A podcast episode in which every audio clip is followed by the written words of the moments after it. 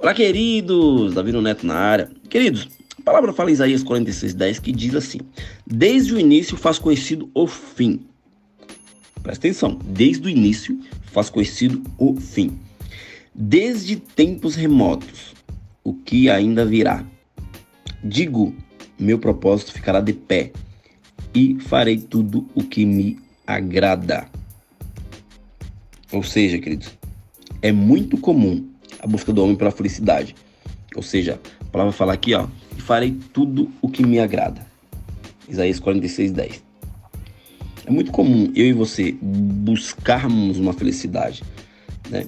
É muito comum eu e você é, ir atrás daquele nosso objetivo, do nosso sonho, daquilo que a gente quer comprar. Isso é muito comum e Deus vai nos dar, né? Só que eu falo para você que nenhuma pessoa que você conheça ela te manda uma mensagem fala: Hoje eu não quero ser feliz. Hoje eu quero ficar triste. Hoje eu quero ficar chateado. Eu acredito que você não conhece essa pessoa. Né? Então, se você quer ser feliz hoje, você precisa compreender. Você precisa é, entender que felicidade está ligada à plenitude. E a união entre estas duas coisas chama-se propósito quero falar para vocês que quem não vive por propósito, queridos, está vivendo por vontades. E qual é o problema disso? O problema disso está na Bíblia, né? Porque fala assim, Jeremias 17, 9 ao 10: Enganoso é o coração, mais do que todas as coisas, e perverso quem o conhecerá. Eu, Senhor, esquadrinho o coração e provo os pensamentos, e isso para dar a cada um segundo os seus caminhos e segundo o fruto das suas ações. Ou seja, muitas das vezes nós temos que vigiar, porque enganoso é o coração. Enganoso é o coração. Muitas vezes você sente no coração. Né? Eu ouvi uma frase ontem que dizia: aquele que, que, que é movido pelo sentimento do coração, ele não é movido por Deus, porque ele se move pelas suas vontades.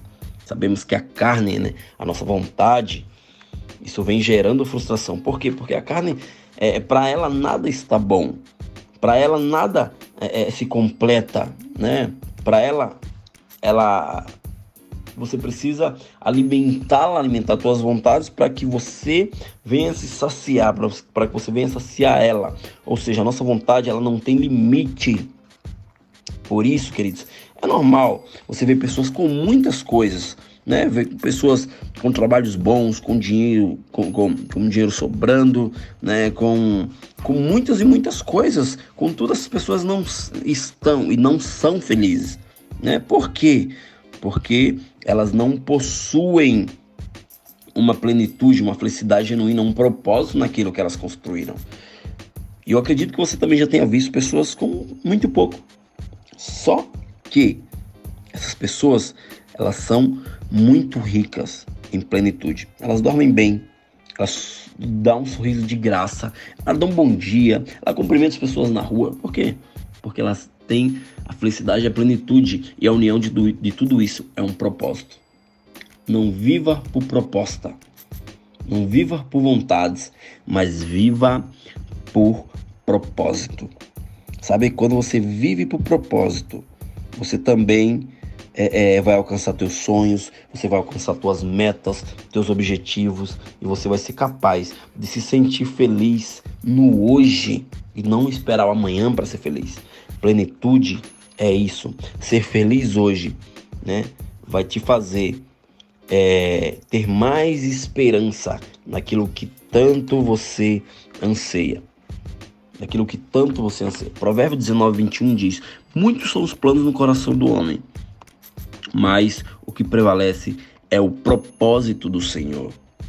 Ou seja, queridos, saiba que existe um propósito para mim, para você, mas se você unir a plenitude com a felicidade, o teu propósito irá fluir mais e mais. Beleza, queridos? Até o próximo áudio e valeu!